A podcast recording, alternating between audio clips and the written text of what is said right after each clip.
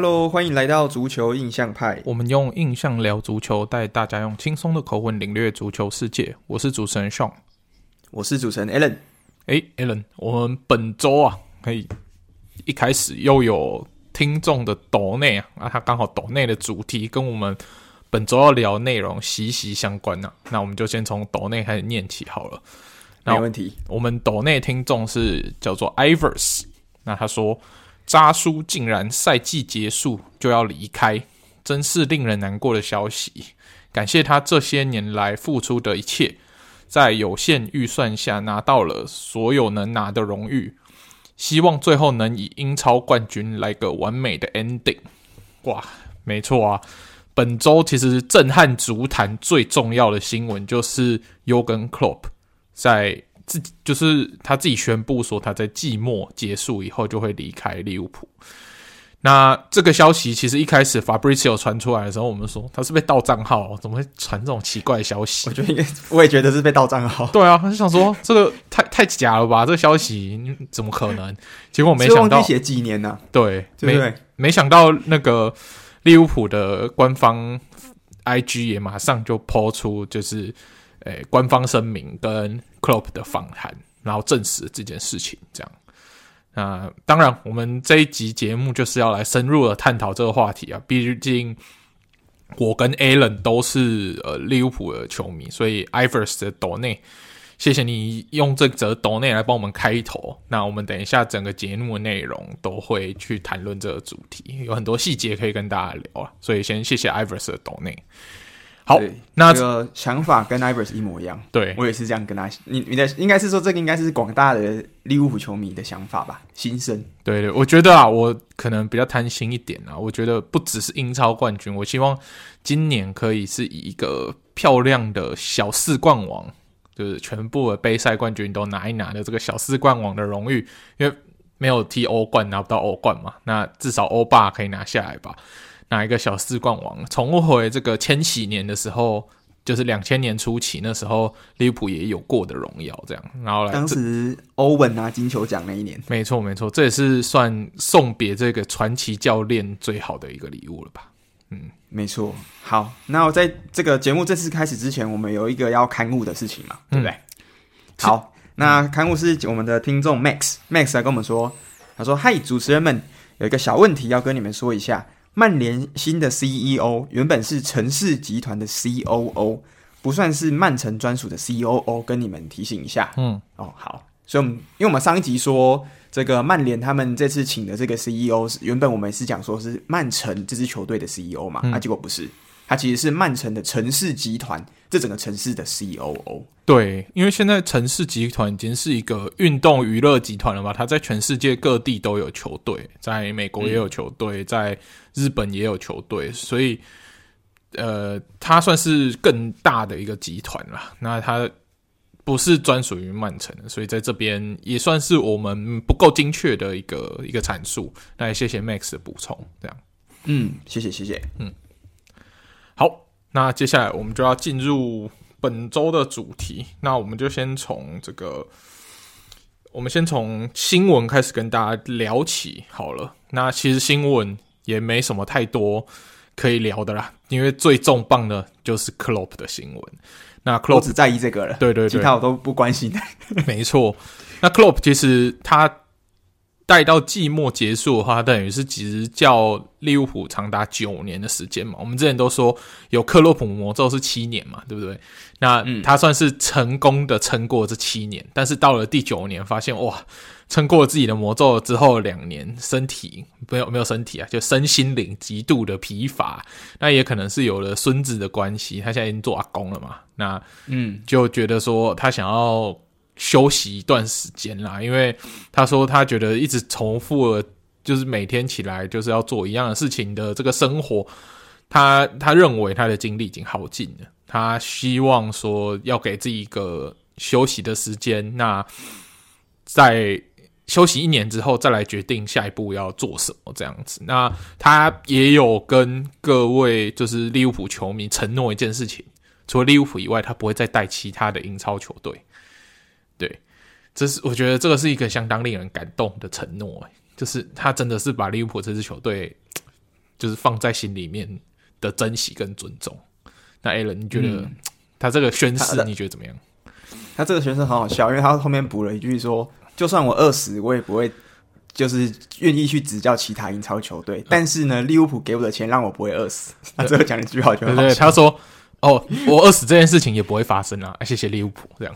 对，谢谢利物浦。对，他不是像那个真香说什么，我就算饿死，我也不会怎样，然后就真香这样。他不是，他没有真香警告啊。对，因为之前有一个表嘛，是世界上的薪水最高的教练，第一名记得当时是西蒙尼嘛。嗯，那还有佩瓜迪奥拉，那克洛普也是名列前茅，大概是世界前五，不然就是前三名的教练。对，对啊，我所以我记得克洛普的薪水也有一千六百万欧元吧。所以是蛮，而且那是几年前的哦。他因为最近有续约嘛，嗯、续约之后的薪水有没有涨，我就不知道了。对，但至少就是一千六百万欧元年薪的话，这是蛮可观的数字。他就算明年都在家里滚，基本上也不会饿死啊。对，不会，不会，不会，不会。他这个一光是那一年的薪水，如果你正常人的过的过法的话，一辈子都饿不死。没错。那他也宣告说，他下一个赛季整年度是不会去接受任何职务了。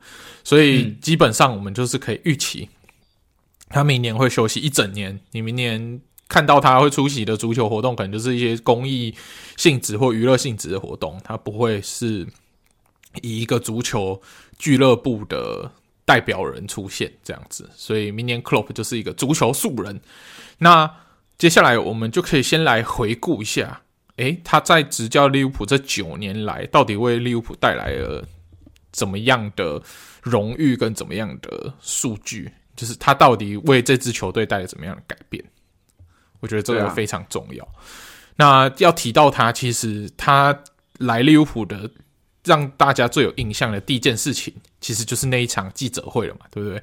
那时候所有的英国媒体都在想着，嗯，这个金发的。德国教练来到，那个时候还是金发，对，他那时候还是金发，还没有受到英超的摧残呢，对对不对？就像奥巴马还没有当美国总统之前，都还是个黑发满满的意气风发的中年人。那 Klopp 还没有受到英超摧残之前，他是一个满头金发的这个意气风发的中年人啊。他刚结束了他多特的传奇执教生涯嘛，那带有了利物浦。那那时候其实。对于外国教练，那英国英格兰媒体他其实是蛮期待，因为上一个有这样子待遇的，就是新来的外国教练，可能就是 Jose Mourinho。嗯，那那时候 Jose Mourinho 留下了一个 The Special One 的这个这个名言嘛。那那时候很多媒体就很期待说，诶，他会不会是继 Jose Mourinho 之后的另外一个 Special One？那 Klopp 就跟他们说：“没有啦，我怎么是 Special One 呢？我只是个 Normal One 而已。”所以他外号从此以后就变成 Normal One 这样。对，平凡的那一个，那也蛮蛮符合他的个性，因为他本来是一个就是一个充满热情，完全就是对足球充满着热情的一个教练。他其实不是喜欢整一些花里胡哨的东西嘛。那不管是在赛后的这些访谈也好，对待球员也好，他很少跟球员也有什么休息室上的不和，他永远都是挂着笑容。他其实就像是我们在足球场上会看到对足球充满热情的一个大叔的这样的存在，对吧？足球老爹的感觉。对，没错。那其实觉得最重要、最重要的改变，就是他来到利物浦之前，其实利物浦在联赛。最辉煌的时候，大家最有印象应该就是 Rodgers 时代，那时候的 Luis Suarez 创纪录的那个赛季的第二名了吧？但嗯，在这之前，其实利物浦在英超时代是一冠难，就是在英超冠军是一冠难求啊。那平均的赛季积分大概只有六十三分，那真的是蛮普通的一个成绩。六十三分在现在的英超大概就是中游的水准吧，对吧？差不多，就是大概可能前四名都不见得排得上哦。对，所以如果是那个时代球迷质疑利物浦算不算一支英超 Big Six 的存在，我觉得哦，那好像也只能认了吧。就是他除了历史以外，好像也没有什么资格被称为 Big Six。在那种情况之下，对吧？他常年都是第六名啊，第七名、第八名，对，第五名这样徘徊。对对对，就常都是那个。可能我们现在怎么看热刺？那当年大家怎么看利物浦，大概就是差不多这种感觉。哦，我觉得热刺甚至更好一点诶。对，热刺这几年的战绩可能比之前的利物浦又更好一点。对，对啊。那在他来了之后，他的平均积分拉到了八十五分。你看，他就只有其中两两两年没有拿，没有踢进欧冠而已，其他基本上常常都是可以跟曼城去做匹敌，而且。我们其实也好几度是在这个英超历史积分排行榜前十嘛，但最后只有拿到一冠，是因为我们在那创纪录的赛季，我们都是创纪录的亚军啊。但因为有一个创纪录的冠军在那边挡着，所以就让我们虽然有三个赛季是可以闯到英超分数排行前十，但最后只收获一个冠军，是因为另外两个赛季的。冠军曼城都比我们多一分呢，这个真的是 觉得寄生瑜何生量的存在，对吧？没错，没错。而且其实讲到寄生瑜何生量嘛，有另外一个数据很有趣，就是英超史上最多的球队连胜记录。那前五名就是被这个呃尤根·克洛普跟佩瓜迪奥拉这两个教练所瓜分的记录的。嗯，那他们。英超史上最长连胜纪录呢？第一名平手是尤根 Klopp 跟佩瓜迪奥拉创下的连续十八场连胜纪录。嗯，那第二名的话是尤根 Klopp 的十七场。那接下来的第三名跟第四名呢是佩瓜迪奥拉的呃十五场跟另外四的十五场，对吧？所以你看，既生瑜何生亮？其实这几年 Klopp 跟佩瓜迪奥拉带给我们的英超球迷，就不要说这两队球迷，带给整个英超球迷的这样个。两大的主帅就是名教头之间的对决，我觉得应该也是过去这五六年来大家最印象深刻的两个强强对决吧。嗯，没错。那如果是跟自己的球队比的话，他也是利物浦史上胜率最高，然后胜场数最多的一个教练。他只教了四百六十六场，然后拿到了两百八十三胜，胜率有高达六成啊。那这个其实以一支足球队来说是相当可怕，因为足球还有和局，所以胜率可以到达六成是一件非常可怕的事情。对，那而且有很大一部分是去年把我们这个胜率拉下来。对，如果没有去年的话，可能再更高一点。对对对，没错。那他其实进球也是最多，那失球多是因为。可能是因为我们的防线常常都会有人缺阵吧。那我们都知道利物浦是一个超攻击型球队嘛，所以进球多，失球也多。但是我们的进球跟失球的比例是做得非常漂亮的。那所以尤根·克洛普是决成为超越这个前一个传奇 Kenny Dalglish 的利物浦传奇教练存在。然后我们讲到刚刚又说了，呃，想到英格兰的教练嘛，或是英超教练，那最有名的基本上就是不离这个。Pep Guardiola 或是 Alex Ferguson、Jurgen Klopp 或是像是孔蒂啊、曼奇尼或是魔力鸟、温格。那讲到刚刚那么多有名的教练呢，这里面的场均就是他们执教的场均得分大概会几分呢？那第一名就是曼城的 Pep Guardiola，他每一场比赛平均可以拿下二点三四分。然后大家都知道，足球比赛赢的话是三分，平手的话是一分，所以基本上。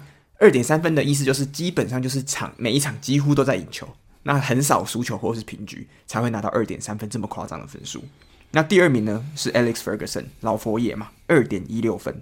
第三名就是我们的 Jurgen Klopp 二点一二分。嗯，就是他是英超史上平均每一场比赛可以拿到的积分第三名的教练。没错。那自从 Jurgen Klopp 加入利物浦以来，英超第二。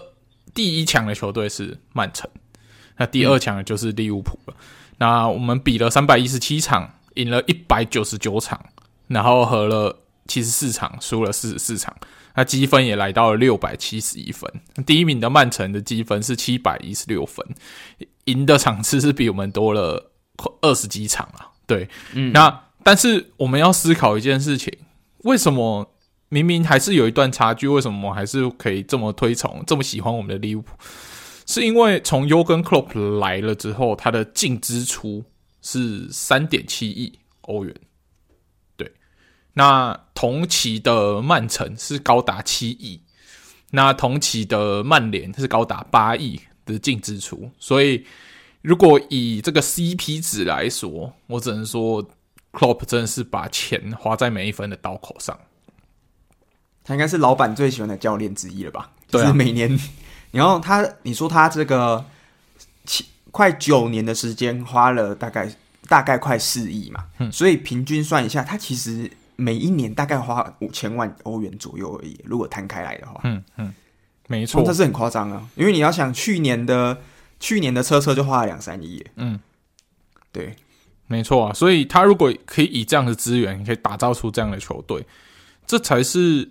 我们喜欢的利物浦的精神嘛，他不会是永远的王者，但他永远是这个最强的挑战者，所以才可以逼出更强的曼城嘛，对不对？我相信，如果今天曼城是一个无敌的存在，我我觉得他可能好几个赛季没有办法把自己逼推进到这个积分，可以比如说到历史前十高的积分，因为。利物浦如果没有在后面追，他们有一些比赛可能就是有一些调节的空间嘛。那有一些比赛可能就因此平局啊，或输球啊，那分积分的话也不会那么高。但是就是因为利物浦在后面追追追，然后常常都追到只有一分，所以也是可以相对的逼出更强的曼城啊。所以瓜迪奥拉在听到克洛普要就是离开的时候，他也说：“哦，我终于可以就是。”之后可以好好睡觉了，不然每一次只要遇到利物浦，我在前一天都会睡不着，然后在想战术的时候都会想到，觉得啊很累，就觉得 整整个就是把他的精气神全部都耗尽了这样子。所以我觉得啦，就是 Klopp 跟 Pep 在英超的竞争，其实他们自从德甲就延续下来了嘛。那他们的一路上的竞争，我觉得都逼出比最好的彼此啦，让。我们在这个世代很幸运的可以看到有这么精彩的两大教练之间的较量，这样。而且特别的是，他们并没有是死对头的概念，他们是有点就是英雄惜英雄的。他们两个其实私底下的互动是非常好的，你也不会看到他们两个吵架，或者是互相对彼此叫嚣，非常欣赏对方的那种存在，而不是两个像是死敌或是两个死对头的概念，那不太一样。嗯，对对，比较是惺惺相惜啦。对啊。那这个利物浦的话，其实我们可以讲一下，就是刚讲的这些数据嘛。那荣誉的话，其实我们刚刚说，Klopp 他基本上把他能赢过的奖杯都赢过了，就像是我们之前的这个魁违三十年的英超冠军，嗯，那还有我们的第六座欧冠冠军，还有当年也一起拿的这个欧洲超级杯、世俱杯，还有前几年拿到一起拿的这个小二冠王、双冠王，这个 EFL Cup、FA Cup，还有。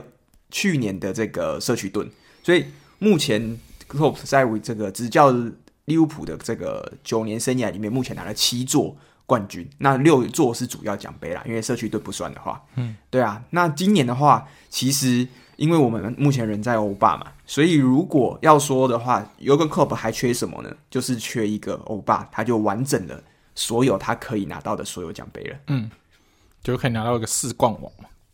对对对对对，好，那我们讲完了这个，算是他的荣誉嘛。我觉得我们来开始讲一下，就是你看 Jurgen Klopp，你有没有什么在这过去这几年，快接近快十年、七八八九年的这个时间里面，有没有什么他的名场面，或是你觉得他最让人家印象深刻的一个事件啊，或是他的特色，或是他的什么样的一个激情演出？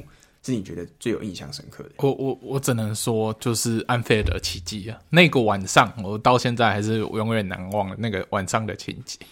就是本来，哦、那是我真的意识到，我真的变，我真的是一个利物浦球迷的那个 moment，你懂吗？是，如果你只是一个普通球迷，你只是欣赏一支球队，你在他三比零要踢 second 落后，然后要踢。第二回合的时候，你会觉得说，这个时间我有其他事可以做，我干嘛浪费时间来看这场比赛？但那一天，我就是告诉自己说，虽然三比零落后又怎么样？我们今天是在主场，我觉得肯定是要有一些神奇的事情发生吧。所以那一天，我就是很认真的把那场比赛在德松上打开来看。那的确，那场比赛没有让我失望。该发生的事情都发生了，剩下的都是历史嘛。The rest is history 对。对，那那一场比赛，其实我们面临的这个绝境，真的是很一般人难以想象哦。我们又少了进球效率最好的萨拉，萨拉对吗？那那时候整个球队上比较可靠的，像只有像是瓦纳等，像是 Origi 这种的，你你会觉得说，哎，这样要怎么跟这个当初还有梅西，还有苏亚雷斯还在的这个巴萨抗衡呢？嗯、对不对？但安菲尔德跟尤根克就是一个这么神奇的存在，让这些奇迹都可以一一的发生。当然，除了战术的执行成功，还有球员每一个关键的时机点都做对了很多事嘛。不管是玩纳登的两个头锤进球，还有最后 TAA 的那个漂亮角球，加上 Origi 的进球，这这一一再一再的都是可以完成这个惊天大逆转的关键。然后加上尤根克洛普在。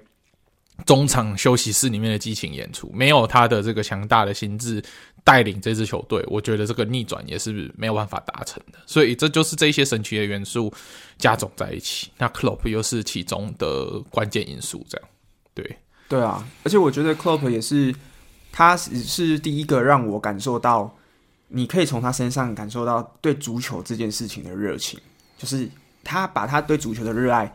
他完全表现在他自己的行为上面。他大家最熟悉的这个小克洛普的小小铁拳嘛，嗯，超派铁拳，对，克那个克洛普铁拳，每次都要他打三下这样子。对，那其实以前他是基本上每次赢球就会跟他打三下，那不过最近几年呢，就可能是有比较大的胜利或是逆转，他才会做这件事情。嗯，对啊，那其实这也是利物浦球迷这几年应该最喜欢，每次赛后的时候，你只要看到克洛普走过来。面对主场的球迷，那一片整排的球迷开始就是大家的哦，他都会先集气，对对，先集气，一起大家一起打，对，我就觉得那个场面真的是让你激激出了，身为为什么我会喜欢足球，为什么我对足球这件事情很有热忱，嗯，也是 Klopp 算是影响渲染了整个利物浦球迷，甚至是全世界足球迷，我觉得很大的一点，因为他是我自己认为。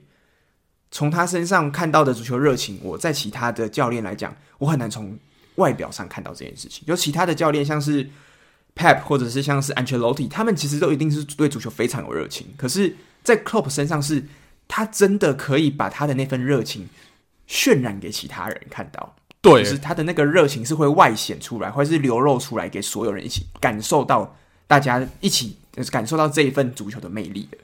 那嗯，这也是为什么我觉得他的足球特别有魅力，特别让人觉得振奋嘛。大家说重金属那种感觉。其实我觉得他的这个热情，我在一个教练身上也曾经看过，就是去皇马之前的魔力鸟。哦，没错，对，皇马之前的魔力鸟其实也是有这样的热情。我觉得是从皇马之后，他才慢慢变成现在这个。有一点与忧郁，有一点就是常常有很多 drama 的这个教练，但是皇马之前的魔力鸟，他也是一个曾经意气风发、充满热情，尤其是那时候踢赢在欧冠的时候踢赢巴萨的那个奔跑全场，那个 vibe 就是跟尤根克洛普的热情是蛮像的，对啊，就是像这种教练才是吸最吸引我的教练，这样。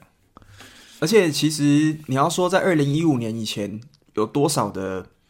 球就是大牌的球星会想要来利物浦，就是利物浦这样子的一个品牌，是有多少能吸引到球大牌球星，或是不要说大牌的球星啦，一般好用的球星，你光是用这个招牌，其实当时的利物浦是很难吸引到的。嗯，那但是 Klopp 他自己把自己的这个个人的魅力也加诸在了这一个利物浦这支球队的品牌形象上面，所以导致其实有非常多的球员，他们其实是为了 Klopp 慕名而来的，像是像其中很有名的，就是最近我们的这个转会马说 Boszlai，他其实就是一个非常向往帮 Klopp 踢球的一名球员。那他也是因为感受到了 Klopp 的魅力，也过来。那最近这几年，其实有非常多球员也都是陆陆续续因为 Klopp 他这个的渲染力，让我们的这支球队在这几年有非常多蛮强的球队球球员可以加入。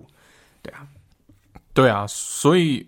我觉得利物浦他可以吸引这些球员呢，还有一个很大的点啊，就是 Klopp 来之后，他透过他的买人组建，不管是买进像萨拉、像马内啊这样子的球员，然后还有他最重要的几个，我觉得很精准的大笔投资，就是比如说买了范戴克跟艾利森贝克，这才是真正改善利物浦体质的的算是重要的买卖，因为我们那时候觉得说奇怪，利物浦这种规模球队怎么会花这么多钱买 Virgil van Dijk，买买 Alisson Becker，而且在我们以前的经验里面啦，你砸大钱买球员，失败率其实蛮高的，常常会变水货，对不对？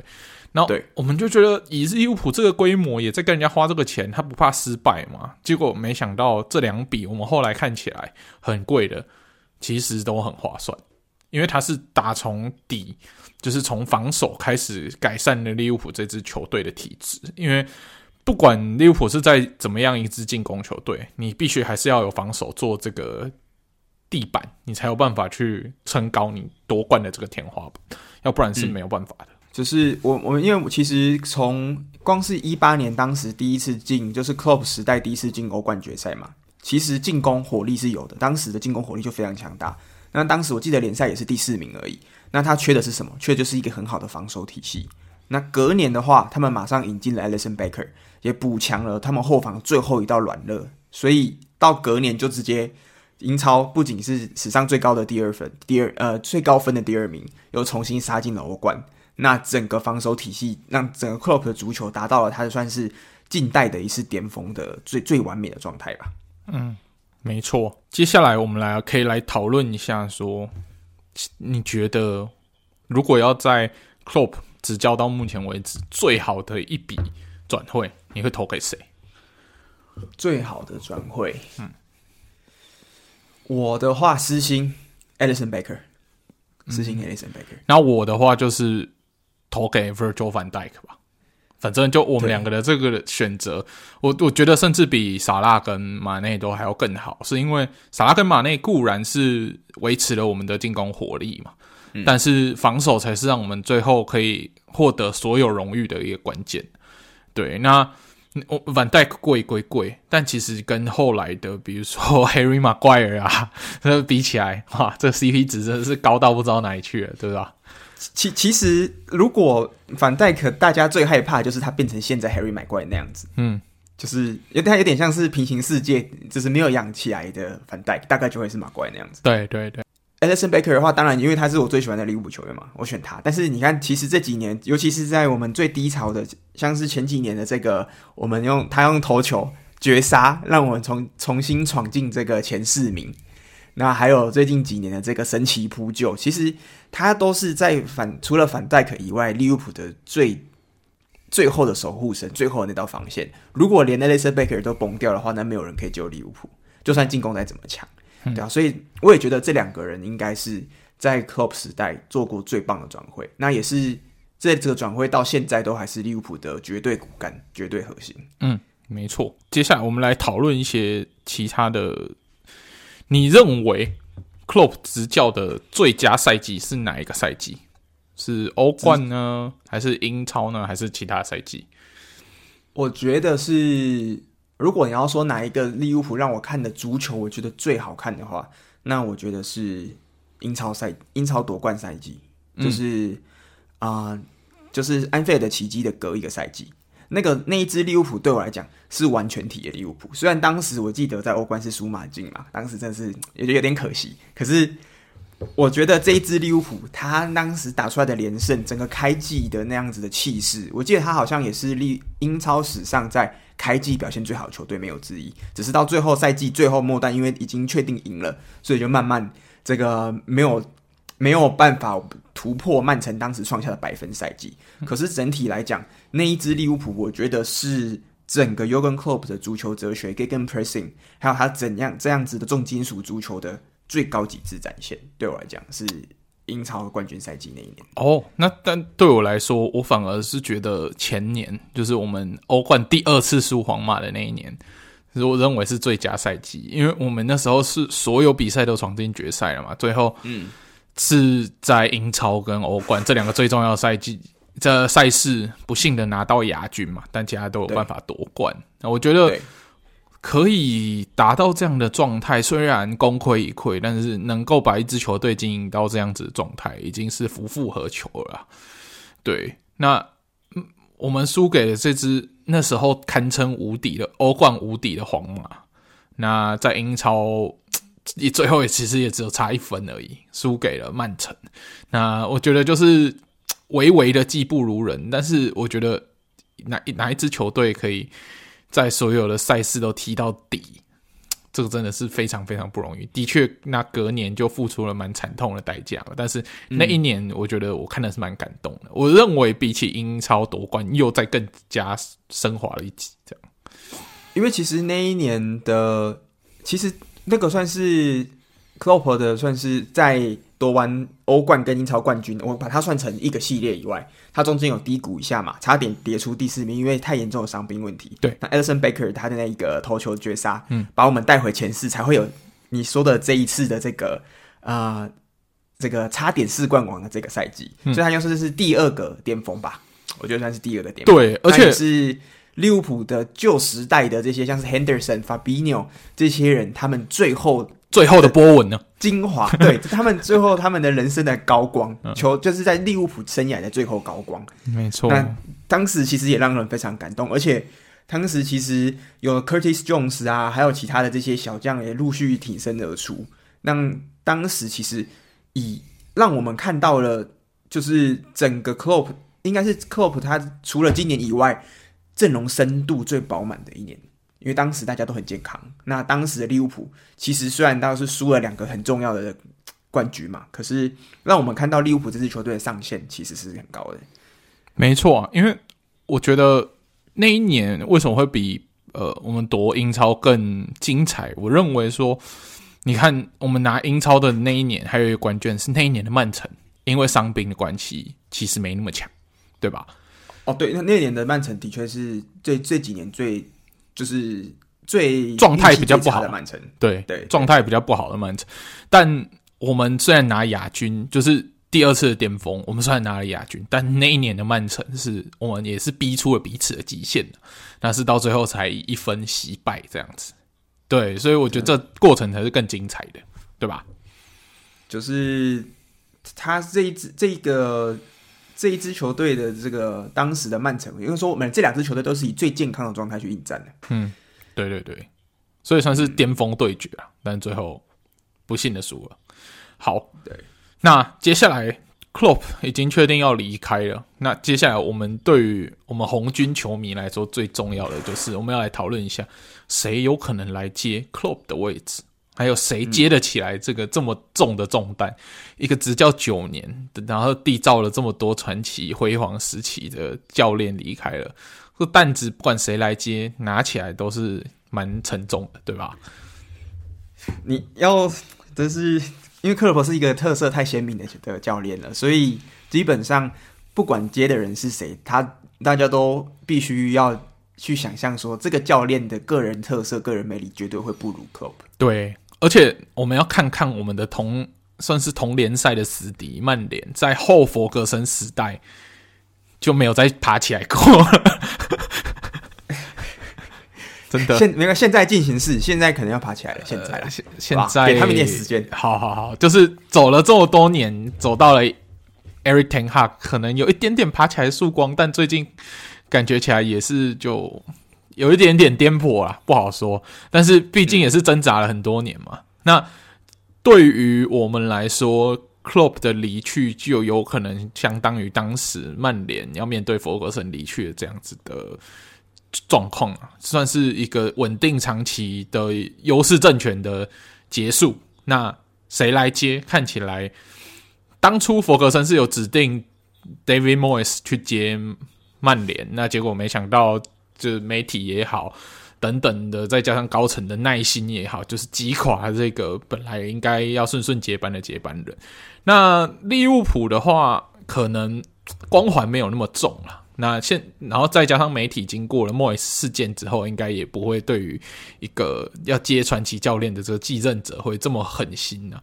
那我们可以提出几个比较有趣的人选。其实有一个最简单、最直接，也不让人家意外的人选，就是我们现在利物浦的助教，算是 Klopp 的得意左右手啦。基本上战术的大脑应该也都是以他去发想出来的。那就是我们的 Pep Lijnders 吗？Lijnders，Lijnders，Lijnders，对，Pep Lijnders。那就可以，我们就可以戏称为。我红军的 Pep，对不对？到时候我们对不对？红军大战曼城的时候，就会是 Pep 德比，这个也是蛮有趣的。那也可以维持我们现在体系的稳定。我觉得这个算是一个稳健，但是不太有意外的一个选择。对。就是利物浦，其实我们说克洛普他是当然是球队的精神领袖象征嘛，但是其实很多战术，但很多的这个球队的细节，其实都是 Pep 跟呃 Pep 跟 Klopp，就是这个 Pep 是我们的 Pep，跟 Klopp 又跟 Klopp 他两个人他们一起研发出来的。所以如果你要在后克克洛普时代找到一个可以延续现在的体系，现在这样子的 Gegenpressing 这样子的四三三的话，那我觉得 Pep Lijnders 他的。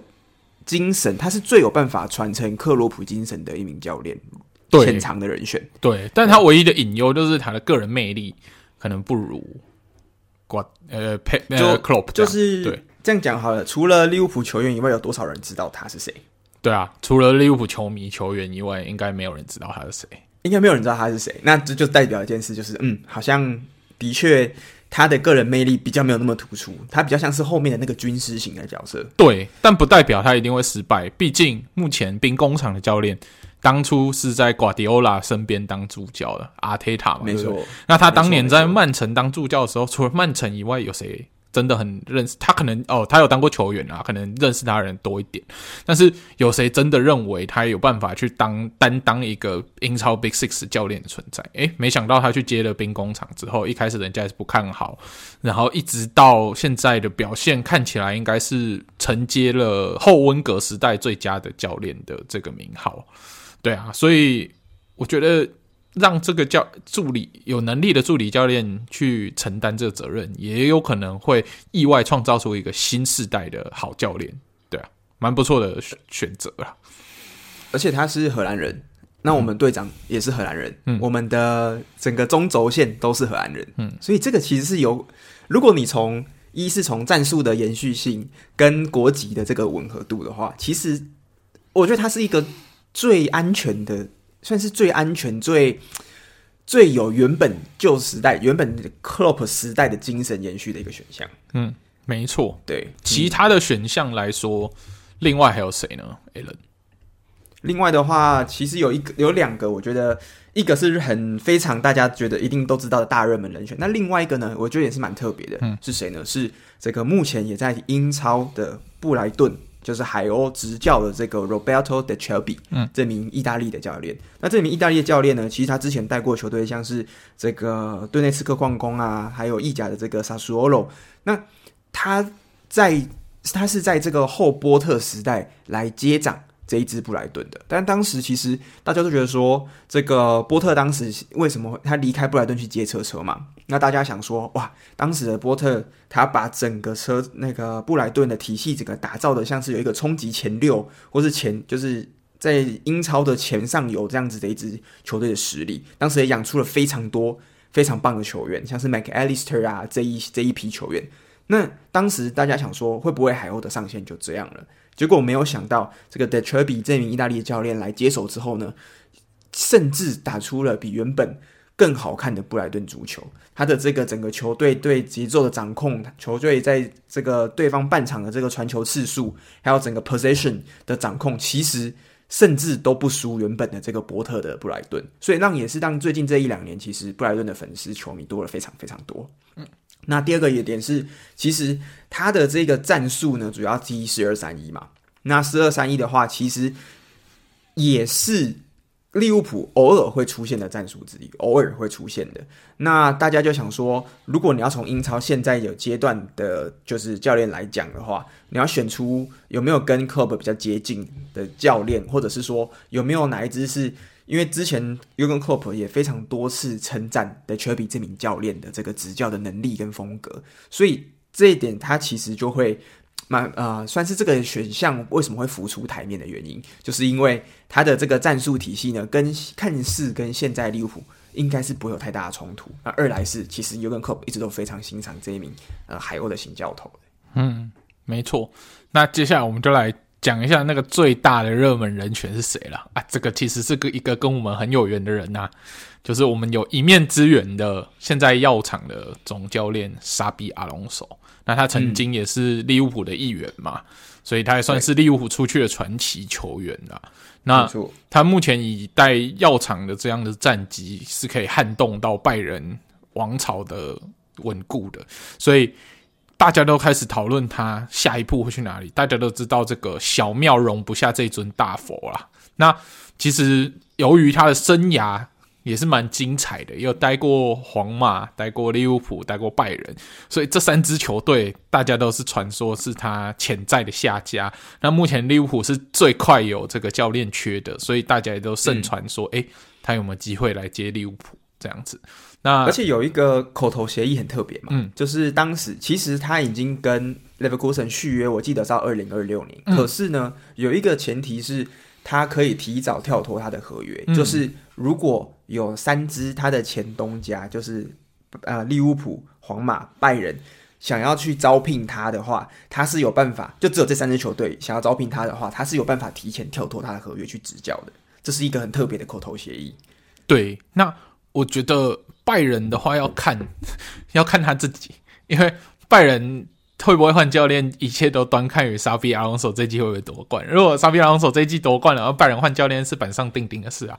基本上 拜仁不可能容许一个教练呃带一季的四大皆空这种事情发生嘛。因为目前拜仁欧冠有有难度，那如果德甲真的失去了。那就会成形成了十几年来第一次的四大皆空。那我觉得拜仁高层是不会允许有一个教练在四大皆空还待得下去的。那图克被 sack 是百分之一百的事情。那这样子拜仁的教练空缺就会空出来。那沙比阿隆索目前如果以这样子的形态下去的话，就是拜仁跟利物浦都会有这样子的需求。那到时候利物浦就紧张了这样子。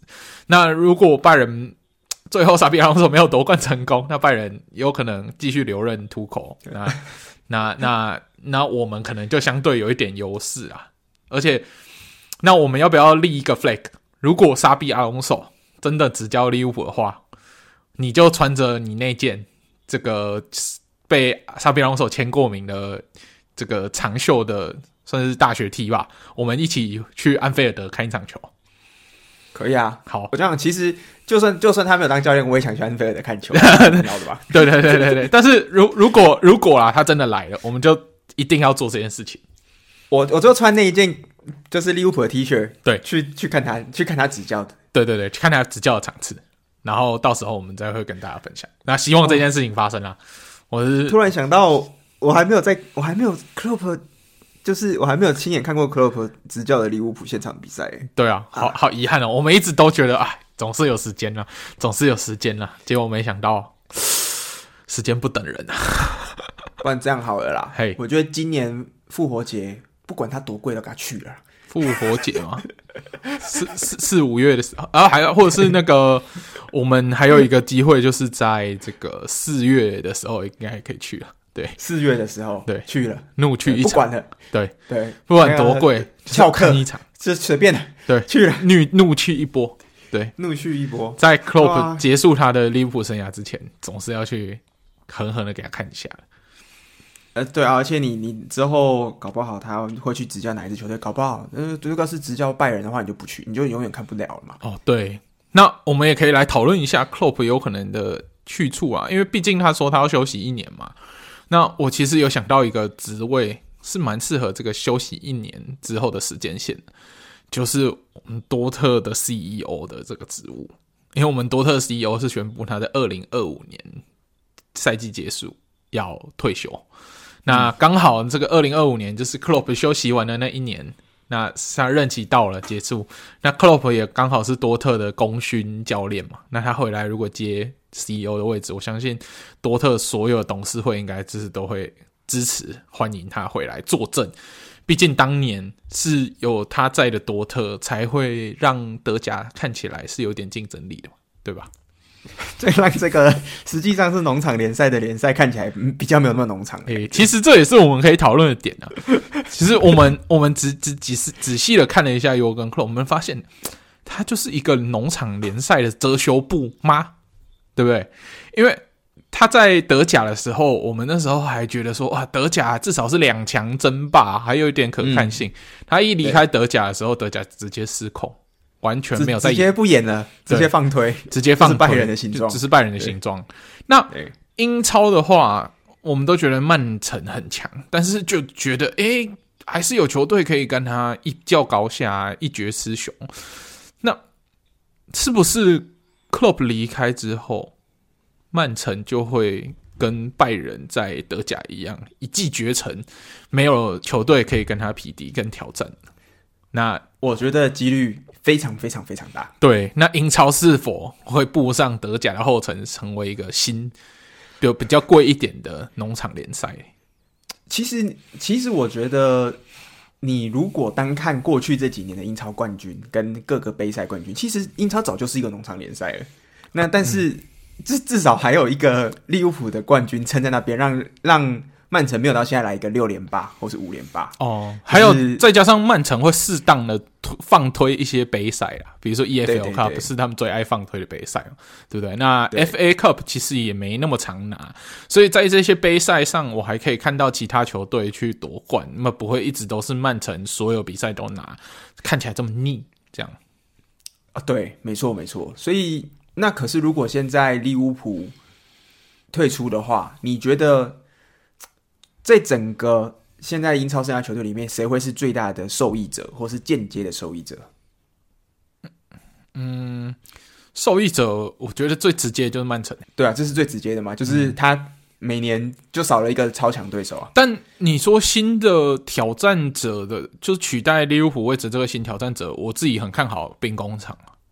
嗯，其实我也比较看好的是枪手。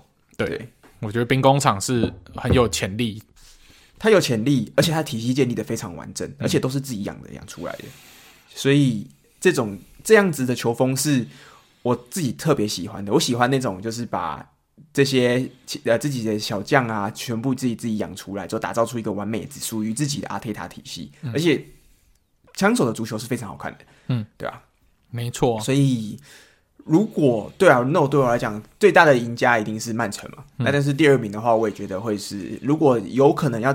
取代现在利物浦跟曼城竞争态势的话，那应该很有可能是枪手。嗯，对。那最那你觉得输家呢？最大的输家，我觉得就我们啊，呃、嗯，利物浦球迷，利物浦球迷。哦，哎、欸，其实你知道他他那天说他要辞职，他他就是寂寞不不退休的时候，对，那个时候我脑中闪闪过一个念头，但是但是没有没有，实际上没有啦，就是算了，我不做足球影像拍了，很不错。真的真的，我我那那时候脑中我真的闪过这个，想要跟着克洛普一样一起休息一年嘛？对啊，我想说算了，好，我以后不看足球了，不看了，就算了，就我我去看，我回去看 NBA 了。啊，休息一年，不行不行不行不行，休息，但是想不行不行，气话气话气话，对对对，这个气话气话，一言不合就是这样子。为了我们所广大的听众，我们还是会坚持下去。虽然克洛普不在，那一年的足球印象派一定跟现在的足球印象派会有一点点这个差别啊。对，你的应该会开始，你知道吗？原本就是每一集都在聊利物浦嘛，之后可能你就会开始每一集就开始聊一些，可能聊个多特，聊个国米，之后你就会看到我超级佛系的，你讲的所有比赛我都没在看的。他就说：“哦，按、啊、按、啊、你现在有在看什么比赛？英超吗？我、哦、好久没看英超了，大概一年没看了。”他说：“哦，是吗？”然后西甲平常又不会看，所以也不会看嘛。啊，法甲也不会看，所以我大概只会看意甲。我意甲的话就看这个。呃，拿波里、尤文、米兰跟国米，他们在几强相争这样子，有可能最喜欢的联赛可能是意甲这样子，然后德甲就是佛系的看一下，然后我、搞不好德乙看的比看德甲多哦，对对对，只要福尔特还在，对，对。就一直关心下去，嗯。啊，可是真的是对啊，你不过我我是这样讲，我我现在很明显的就是，如果假设尤根克洛普他一经过一年的沉淀。重新充电完毕，那他执教的不管下一支球队是哪一支球队，我都会是那支球队的球迷。哦，就是那就算他去，就算他去拜仁，就算他去尤文一样，我，我就是会是那支球队的球迷。哦，我我是稍微不一样啊，就是他如果去执教拜仁跟尤文的话，他就是我教练界的厄林哈兰，大概就是这样。你说教练界的安纳金转头黑暗势力，对。对你，你是要对抗他们的，你是求生万，你是要对抗他们的人，不是加入他们的、啊。对，对对对对对，是啦。嗯，如果所以呢，好，你说刚刚我们刚刚讲的话题再绕绕回来嘛？嗯、你觉得 Jürgen Klopp 下一个有可能去的地方是这个多特的 CEO？好，那你如果是这种 CEO，有没有除了 CEO 以外，有没有真的是教练的呢？有没有哪一个球队适合、哦还？还有一个还不错剧本，还有一个不错剧本，来来，来这样子。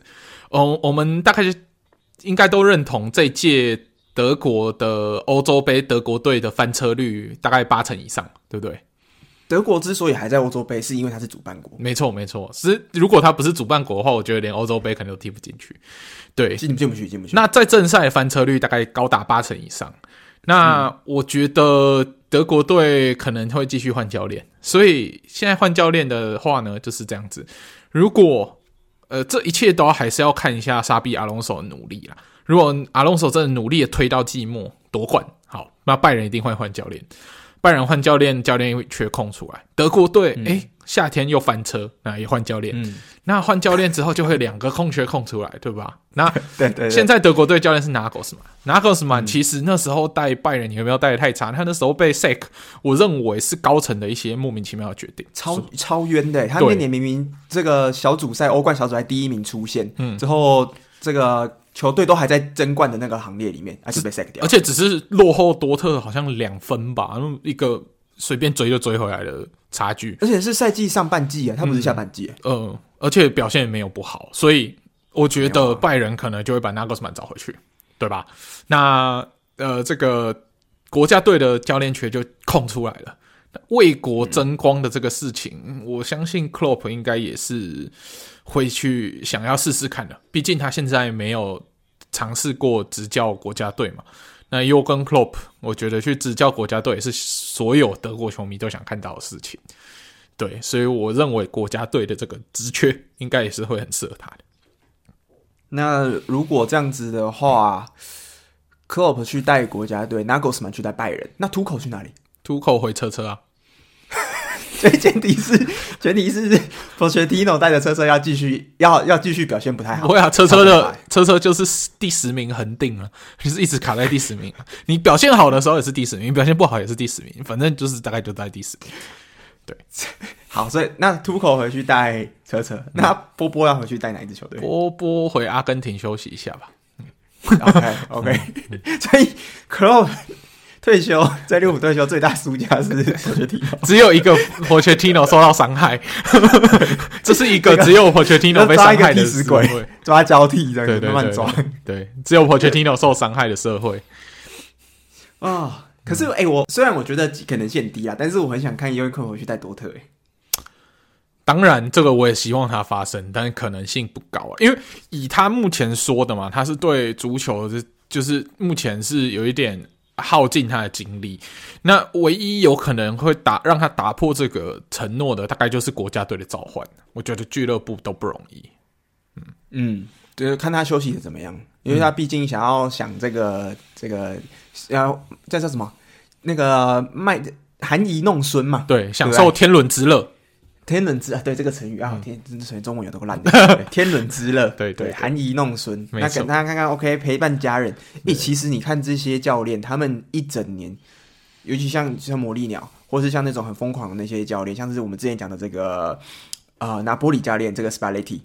他其实他们这些人都是超级工作狂魔诶、欸嗯，他们基本上一整年，你就算就算他没有出去到处飞来飞去，他可能也都住在训练场、嗯，或是他每天都在球球队的这个这个训练营里面。嗯，对啊，那这样子其实好好休息陪伴家人，我觉得很重要。嗯，对啊，他都在钻研他的这些战术。哎，我觉得最主要的还是因为 Klopp 当阿公了啦，在当阿公想要多花一点时间陪孙子，是一个可以理解的。的对啊，没错没错。对啊，所以虽然难过归难过，但是我们也不会说想要说 Klopp 你一定要留下来，不要离开，因为其实我们都知道，真终究终究像 Klopp 这么有热情的人，他也是需要休息一下子的。那我觉得，如果你真的是喜欢 Klopp 的，如果真的是想要，真的你你真的对他是。你真的是有在在帮他设身处地的话，你会觉得说，好好休息之后，虽然足球很有趣，但是足球不是生命的全部嘛。嗯，那你当然还是可以照顾家人的话，回归家庭，对啊，好好的充实自己。我觉得这也是这也是人生的一个我觉得很重要的阶段呢。嗯，因为 football is life，but life is not only football，对不对？没错，嗯，对。好，那就是 Jürgen Klopp，算是我觉得这也是我内心的一个小小足球迷的时代过去的象征吧。嗯，没错、啊，就是我我我现在还在期待有没有哪一个教练或是哪一支球队有办法唤起我这个跟 Jürgen Klopp 带领的利物浦这样子同样的热情跟激情。嗯，我现在还在期待这件事情。现在、就是、但是。有点感叹呐、啊，克洛普会过去，利物浦回不去。但是我还是会是利物浦的球迷，这件事不用怀疑的。对啦，有跟他一起经历过这些感动，是很难就因为一个教练离开就割舍他的。就约根克洛普是我为什么会真的彻底爱上利物浦这支球队主因，可是我不会因为克洛普离开之后，我就不喜欢利物浦。对啊，就像我对多特一样嘛，我也是因为克洛普喜欢上多特，但他在离开多特之后，我还是继继续喜欢多特这支球队，展开我的自虐之旅嘛，对不对？到时候还开心吗？十一年了，开心吗？累累，心心累啊，心累心累，你早就心死了。就是你知道，就是最最深爱的球队伤的越最深啊。对对啊，所以这个没关系啦。你至少今年还有国米，还可以让你稍微有没有那个内心对足球的热爱，还可以对对稍微那个火花可以燃起来一点点。不会啊，下半季的多特其实表现也是相当不错。哦，对对对，嗯，好，那我们讲完了 Jurgen Klopp，利物浦传奇，我心中永远的教练的 GOAT，我心目中啊，嗯、我心目中教练的 GOAT，嗯，对吧？那我们讲完了 Jurgen Klopp，他寂寞离职的这件事情，我们是不是有没有其他要补充的？嗯，关于 Klopp 我们就先讲到这里。嗯、但我们可以来提一下利物浦好了啦。嗯，对。那其实今年度的利物浦，我们还是蛮乐观的去看待的。其实从哪里可以看得出来？我觉得从我们这一次 FA Cup 对上金丝雀的这场比赛，我们就可以看出这个我们乐观的自信从何而来。我们都知道利物浦其实有一段时间算伤兵满营。算是岌岌可危嘛，尤其是那时候，虽然无敌曼城还没有那么无敌，有稍微缓下脚步，让我们有追上的可能性。那让我们可以侥幸的占据第一名嘛。那我们都觉得这个恐怖的第一名是没有办法维持太久，因为无敌的曼城在 KDB 的回归、Rodri 的回归之后，就要展开他们的连胜之旅。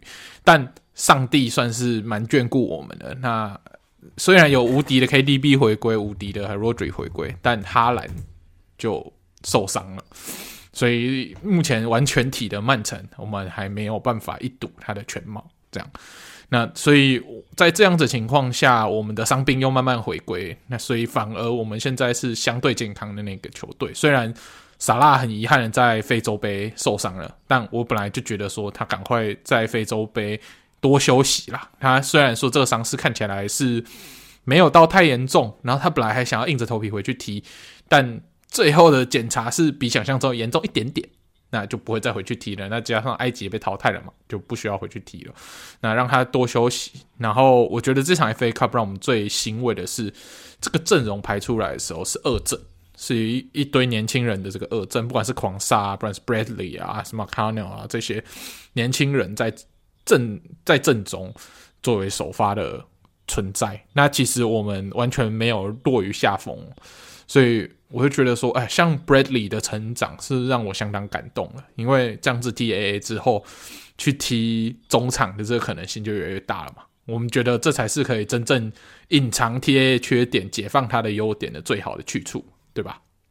诶、其实 Bradley 我这因为其实过去这几场比赛 Bradley 上场时间非常多，那他的出场时机也非常让他表现的机会很高。那我真的在他身上看到，他是一个对于防守拼劲非常强，而且他的这一个他整个对于比赛的投入，加上他的这个防守的投入度是非常高的一个球员，再加上其实他的这整个对球的把握性也很高。他基本上就是一个，我觉得利物浦，我们之前不是在想说，哎、有没有一个我们可以替代，或是一个防守版本？就是当然进攻或是这个传球的敏锐度没有 TA 那么高，但是我们需要一个可以再让我们防线让我们非常安心的右后卫。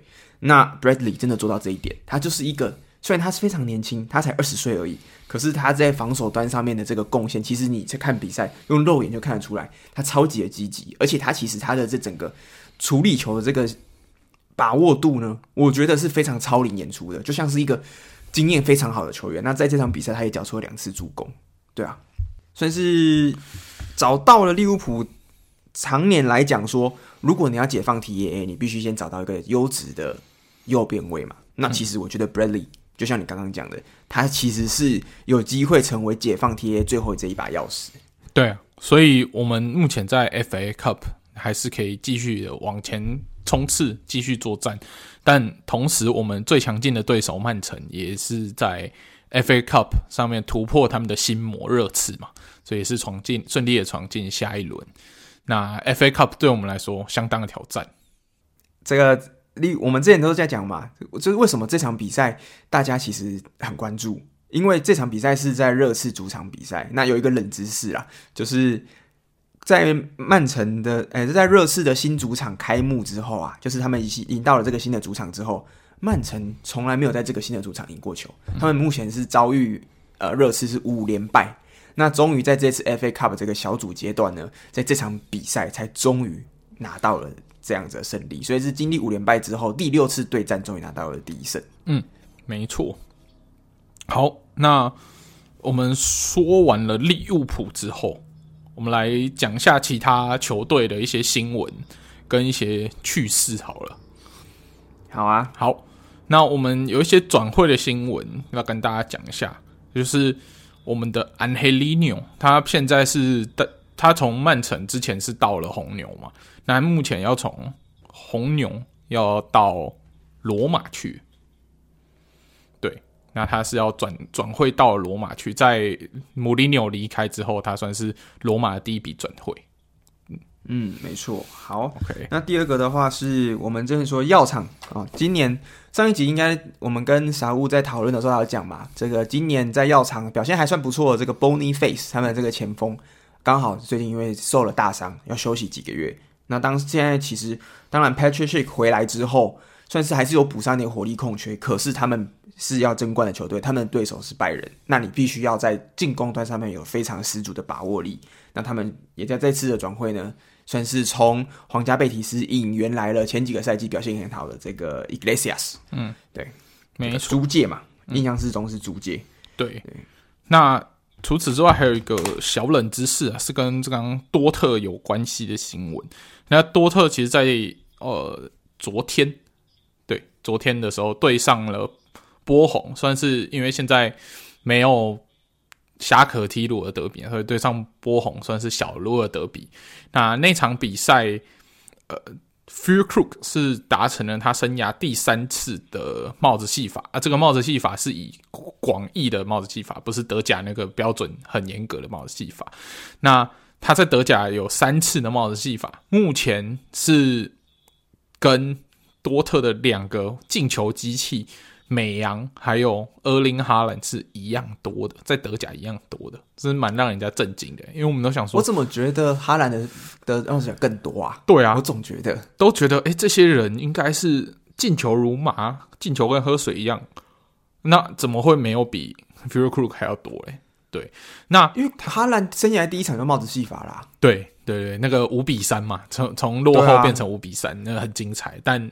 其实到后来可能很多他都是进两球啊，所以没有完成这个帽子戏。他可能连续好几场进两球，但他没有说进三球，一次进三球。没错，那他也成为这个 Füllkrug，他还是为了三支球队都踢进了帽子戏法，他也是成为千禧年以来跟 close 还有 Mario Gomez 齐名的这个德国前锋传奇啊。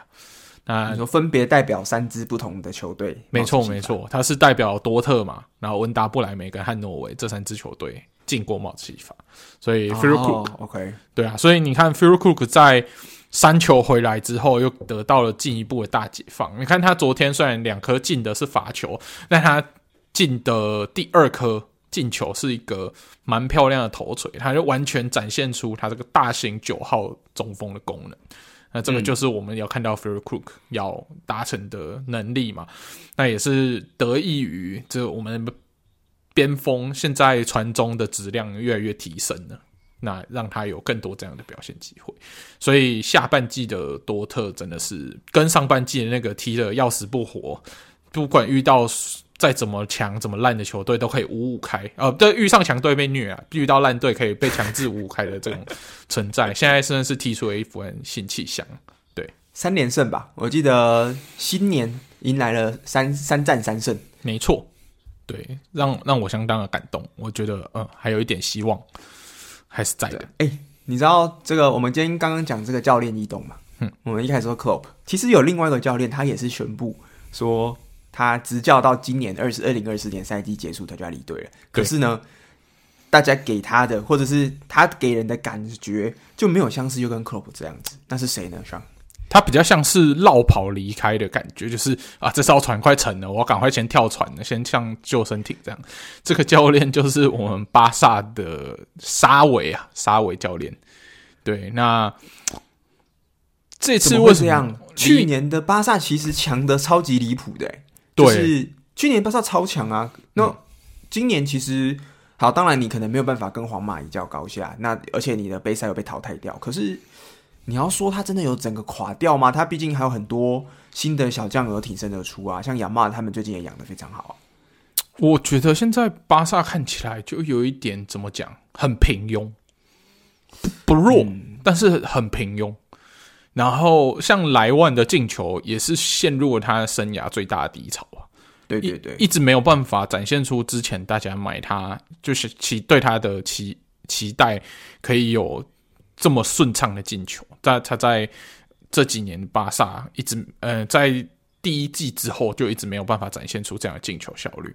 那加上呃，Pedri 跟 Gavi，Gavi 好像是有伤伤病啊。那虽然是有一些年轻人养起来，啊，但是你要期待这些年轻人马上就帮你组成梦之队一般的存在，我觉得是相当困难。那我们对于巴萨这支球队要求又特别高，我们基本上就是认为他要跟皇马一样，没有那种重整重建期。那你上季都有办法在西甲夺冠了，那你这一季怎么没有维持？所以我就觉得这支球队陷入了一个很平庸的状态。那这可能也是为什么 Shavi 必须宣布他提前离开的这的原因吧？因为我觉得算是我们那时候在讨论，我们都觉得算是球队给他面子，不把他 fire 掉，给他的一个台阶。这样，你说我们就不 sack 你，让你自己自让你很有尊严的下课，自己识相一点啦，就是切腹吧。这样，可是。呃，不知道哎，因为我不是巴萨球迷啊。可是我觉得他其实他都有带过，他都夺冠过，他有证明过自己啊。那如果是我的话，我还会我会希望他给他多点时间，除非他真的是他自愿想要走的。但是如果假设是以说以站在说战绩平平平庸无奇的讲的在角度来讲，我会觉得其实可以多给他点时间。毕竟他也不是没有带球队夺冠过。我我觉得可能是他发现了什么我们不知道的那一幕。那他觉得他在这支球队。哦因为巴萨这支球队蛮复杂的，他除了有球队球员的这些问题，他们还有一个很大的财政的坑，看起来好像填起来，但好像又还没有。对，这就是比较尴尬的部分。了解，所以你就说，搞不好这个坑还没有爆啪坑，还没有就是彻底大破洞。嗯、那之后可能为什么现在沙伟想要现在就自己辞职？搞不好两三年之后我们才会看到真正的原因，这样的意思。嗯，没错。对啊，那的确啦，今年的西甲的主题主轴嘛，大概就就是在赫罗纳跟皇马啊。赫罗纳没想到到经过了现在二零二四年到现在，还是一样跟皇马的分数非常之焦灼。嗯，对啊，没错啊。所以现在西甲反而不是看皇马、巴萨在在玩，反而是看赫罗纳到底能不能够挡下这个追得很紧皇马，对吧？没错，没错。嗯，好，那以上就是我们本周的节目内容啦。那说我们这礼拜就是主要是以回顾这个满满的利物浦情怀为主嘛，对不对？那如果是利物浦球迷，应该是有办法跟我们感同身受啊。如果是非利物浦球迷的话，你也可以去了了解一下。那搞不好之后你们喜欢的球队。有你喜欢的教练离开，你也会有这样类似的感伤吧？还有一个冷知识，好，哦、来，这个我们今天又来利物浦了，拍谁？如果真的是不想听到利物浦的话，没办法，今天整集就是因为尤跟克洛普的关系，我们整集都塞利物浦。对，啊，利物浦特辑，来一个冷知识考你。其实我们自从萨拉他在非洲杯缺阵之后。他缺赛加上受伤嘛，其实这几场比赛大家都会觉得说很怕利物浦的火力输出不够。可是其实最近这几场利物浦的输出火力哦非常的可怕。那其中有一个我觉得很关键的角色，就是在今年呃二零二三年年底伤愈回归的 Diogo Jota。那他也是被誉为利物浦现在最致命的杀手。为什么？因为他的终结能力实在是非常的好。他今年儿子各项赛事进了十二球。那我印象中他基本上用左脚跟右脚进的。呃，进球数几乎是各半，也就是说，他是一个非常全能，有点像孙兴慜那样子，他是一个全能的进攻机器。好，那他把握度是非常高嘛？那你知道过去利物浦二十年来进球就是射门转换率最高的球员是谁吗？我先先提示爆雷，迪欧哥加塔是第二名，他的进球转换率是十九点三趴，也就是说，他每射射门五次就有一次是进球。进球转换率哦，难道是首波茨来吗？首波茨莱不是不是，那是前锋吗？没错，路易斯迪亚斯，路易斯迪亚斯不是。啊，不是啊，二十年来哦，二十年来，二十年来哦，那就是莫萨拉喽。没有，莫萨拉是这个榜单的第五名，他的进球转换、射门转换率是十七点四帕，生涯总共他生涯总共踢了。八百六十八次的射门，那进了一百五十一球。过过去在英超，对，二十年来哦，那就是苏亚雷斯嘛。苏亚雷斯在这个榜单蛮后面的，他的射门进球转化率只有十二点五帕而已。哎，还是沙迪奥马内，马内第三名。哎呦，马内第三名，十没有没有，马内是十八点六帕，其实仅次于 Diogo Jota 而已。但是有一个非常 clutch。的那个男人啊，我知道了，我们的 Bobby Firmino，Firmino 吗？不是 f e r m i n o 的话其实排在这个萨拉跟 Sturridge 后面，看他比他更 clutch 吗？超级 clutch，那就是我们的 Origi 嘛？对，没错，就是我们的 Origi 啦，啊、我们的最 clutch 的男人嘛，clutch game，这个。对，他的这个进球转换率高达了二十点八趴啊，板凳骑兵啦。嗯，其实他当时在利物浦基本上是板凳出场，那每次只要他一上场，大家就觉得会扭转比赛嘛。嗯，像是我印象中有一次对上应该是 Everton 的比赛吧，梅西赛的德比还是什么的，他上赛上来也是就是帮助球队逆转绝杀。对啊，所以这蛮特别的 Origi 竟然是我们利物浦过去二十年来进球转换率最高的球员，对，哎、嗯。欸，你这期讲那么多之后，我们一开始讲说啊、呃，利物浦，我们今年的目标是是在小时官网嘛、嗯。那其实今年利物浦，他就从上个礼拜在击败了这一个呃富勒富勒姆之后，闯进了 EFL Cup 决赛。那这次的决赛的对手是谁呢？就是大家最熟悉的车车嘛，也就是说。嗯这是最最近这几年来，车车跟利物浦在这样杯赛的决赛要对决的第三次。对，那前两次大家都知道，每次都是踢到加时一百二分，二十分钟完之后点球决胜负。嗯，那这次呢？这次我直直接点球再来看比赛。对，这次，而且这这有一个很特别的记录啦，就是这是利物浦第十四次闯进 EFL Cup 决赛的 Finals。那他的这也是身为英超所有目前球队来讲最多的。那克洛普本身就办到过三次，是利物浦历年来的所有教练里面排名第三名的。那第一名是带带队进入过决赛四次的这个 Bob Paisley，他是一九七零年代八零年代的利物浦传奇教练。对，嗯，哎呦，对啊，所以利克洛普真的是传奇中的传奇，没有没有话说了，没有话说啊，没有话说。这集的话，就是好好的帮大家回顾一下 Klopp 的这个最后的这个利物浦的生涯了。那我听，其实最近听说一个事情，就是听说又跟 Klopp 他们最近啊，在利物浦生涯最后这大概三四个月的生涯这段时间，会帮他拍一个纪录片。那会就是帮，就是记录他在利物浦这个执教生涯的最后的这几个月。所以我觉得，诶，如果这几个月有什么特别的表现，或是什么振奋人心的时刻，那我蛮期待这个纪录片最后会呈现，有点像是 All or Nothing Liverpool All or Nothing，但是是 All or Nothing 的克洛普普的这个最终版。嗯，对，这我会非常蛮有趣的。嗯，我也蛮期待的，对吧？希望这个这个纪录片希望是有个 happy ending 啊。对对，没错，就是以我们所有可以拿的比赛的冠军都拿了，为为为主。转 这个立 flag，每次都一直立在那，每次立到最后自己都觉得想想笑。我只是希望而已嘛，我没有真的立 flag，对，希望。没没没错没错，卑微的一个期望，对对，OK。好，那以上就是我们本周节目的内容。那如果喜欢我们节目的话，欢迎上各大 Podcast 平台搜寻“足球印象派 Football Impressionism” 就可以找到我们的节目。那一样上 IG，一样搜寻“足球印象派 Football Impressionism” 可以找到我们的粉丝专业。我们会不定期的 po 一些有趣的线动，还有贴文跟大家互动。那在我们的 IG。首页也可以找到一个连接，那连接点下去就是我们的 Discord 群。如果觉得自己看球无聊的话，欢迎加入我们 Discord 群，里面有一群有在听我们节目，然后也热爱足球的听众朋友、足球迷们，可以跟大家一起分享足球相关的各个新闻大小事。好，那我们就下个礼拜再见喽，拜拜，拜拜。